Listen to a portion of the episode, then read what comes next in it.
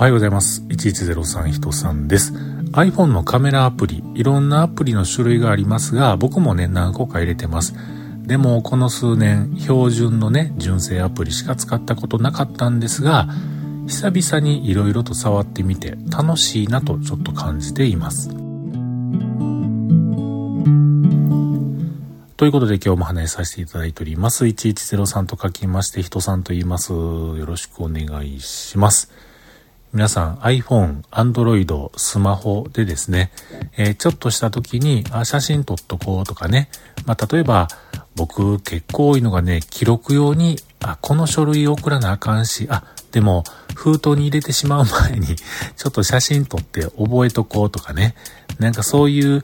仕事の上でのなんかちょっとしたメモ書きを残すかのような時に写真機能を使ったりするんですけれども、まあそれだけではなくてですね、ちょっとどっか出かけていった時に、あ、この景色いいなとか、あ、これはちょっと切り取って残しておきたいななんていう風な時にももちろん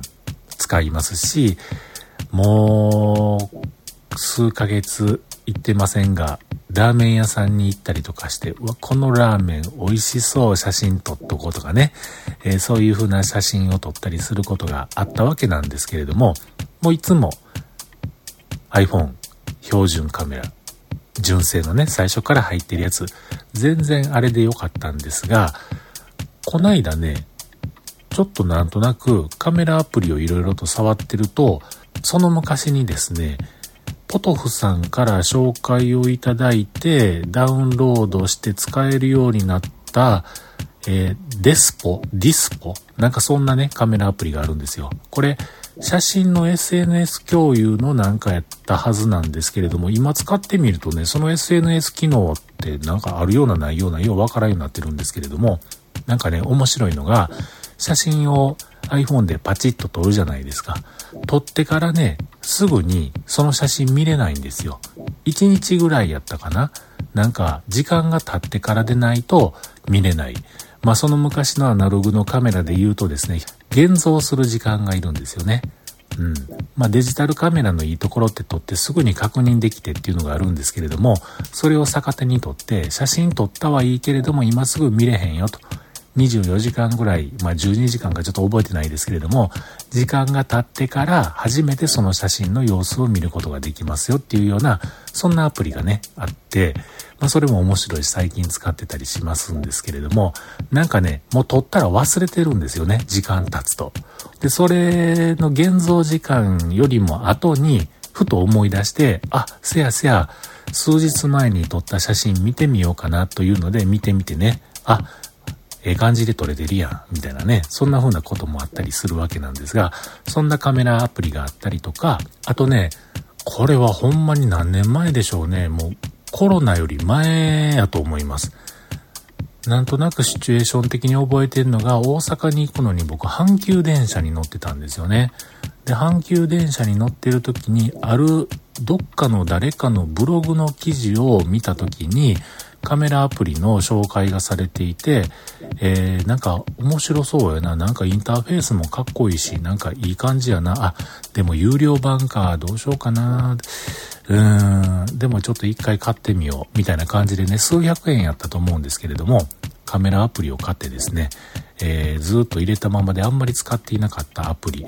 えー、フィルカというね、赤いアイコンのカメラアプリがあるんですけれども、これをね、最近使い出してます。うん。なんかあの、写真撮影をした時に、まあこれよくありがちなんですけれども、いろんなカメラの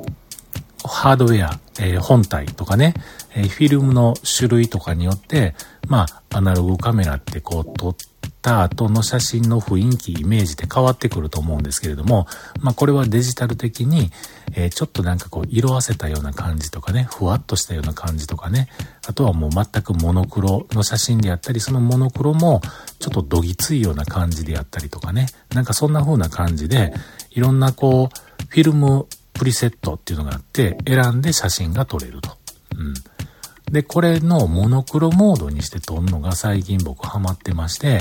ハマってる言うたってまだ数枚しか撮ってませんが、この直近のですね、インスタグラム、僕のインスタグラムに上げてんのは全部この白黒のモードで、フィルカっていうアプリを使って写真撮影をしています。うん。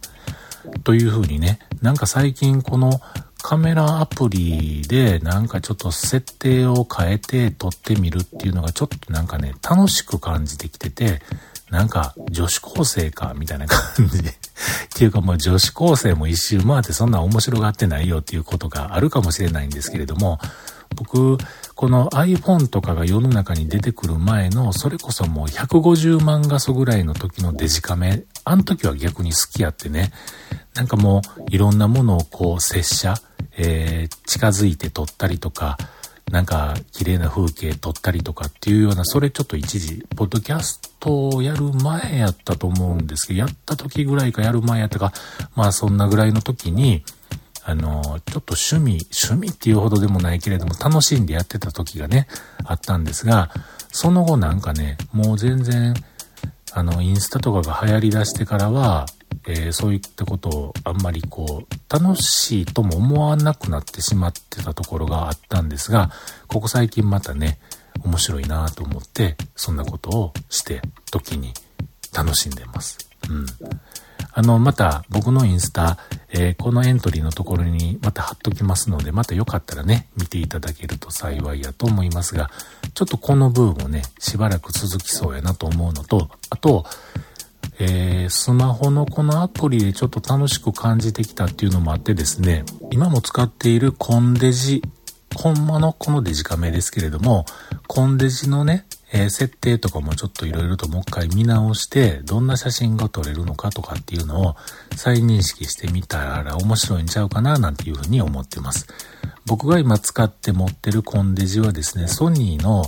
RX100 Mark III ってやつなんですよ。もうだいぶ前の機種なんですけども、これ驚きなんですが、現状今でもね、販売、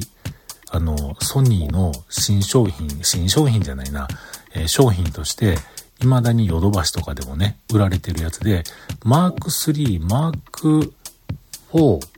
マーク7やったかな？なんかその3種類ぐらいまだね、売られてる中の一番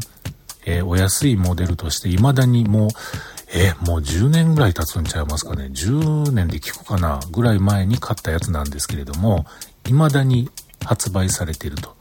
ヨドバシのソニーの担当さん曰く、当時より、まあ今の時代、ね、時代やと思うんですが、えー、当時よりもお高くなってますよというのでね、えー、話聞いて笑ってたんですけれども、まあそのカメラ、もう古いもんやから使えへんじゃなくて、ちょっともう一回ね、えー、改めて設定とか見直して楽しみたいなと思います。というふうに今日はちょっとカメラの僕にしては珍しいカメラのお話をしてみました。